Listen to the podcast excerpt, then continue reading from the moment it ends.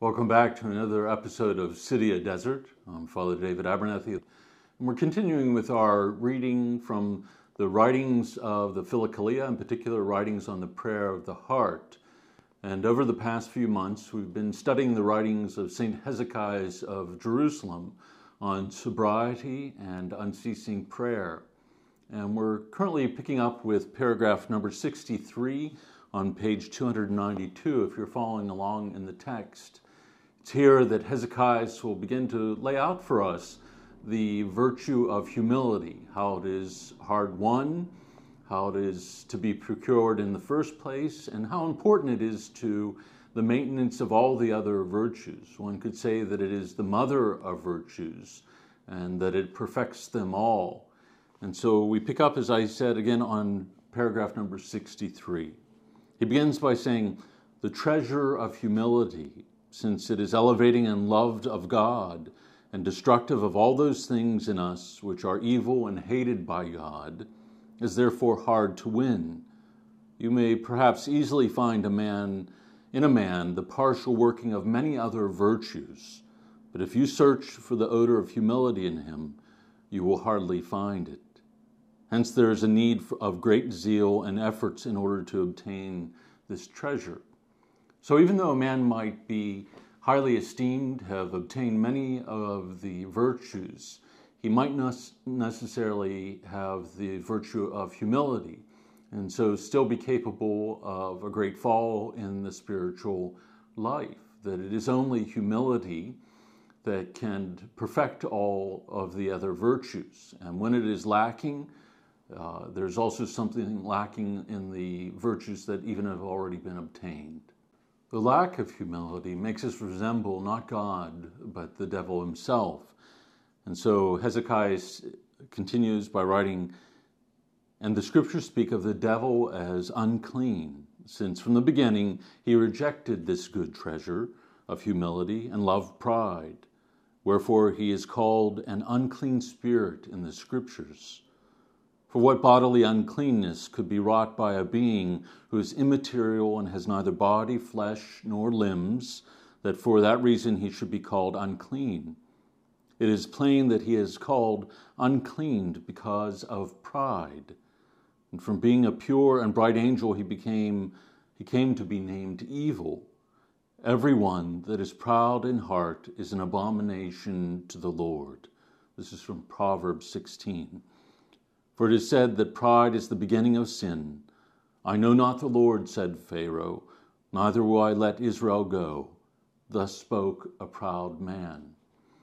So, pride is not of the uh, nature of our appetites, it doesn't arise out of our appetites or our passions, but rather is of a more spiritual nature. And so, when we fall into pride, we imitate the evil one himself.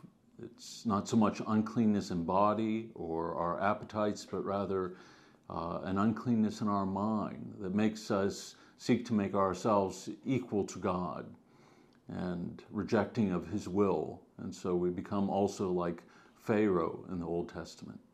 Now, humility can remain something of an enigma in the spiritual life, and often the question is put to us how is humility to be procured? How do we actually grow in humility then? And so this is where uh, Hesychius picks up in the next paragraph. He writes, There are many activities of the mind which can procure for us the good gift of humility if we are not unmindful of our salvation. There is the remembrance of our sins in word, deed, or thought, and the remembrance of many other things great, that greatly contributes to humility when they are revised in the mind. And true humility is created also by this by a man's revolving every day in his own mind the virtues of his neighbors and extolling their own natural qualities, comparing their qualities to his own. And so, when the mind sees its own worthlessness and how far it falls short of the perfection of others, a man naturally starts counting himself as dust and ashes, and not a man, but a dog as though in all respects he comes behind all rational beings on earth, is more poor and empty.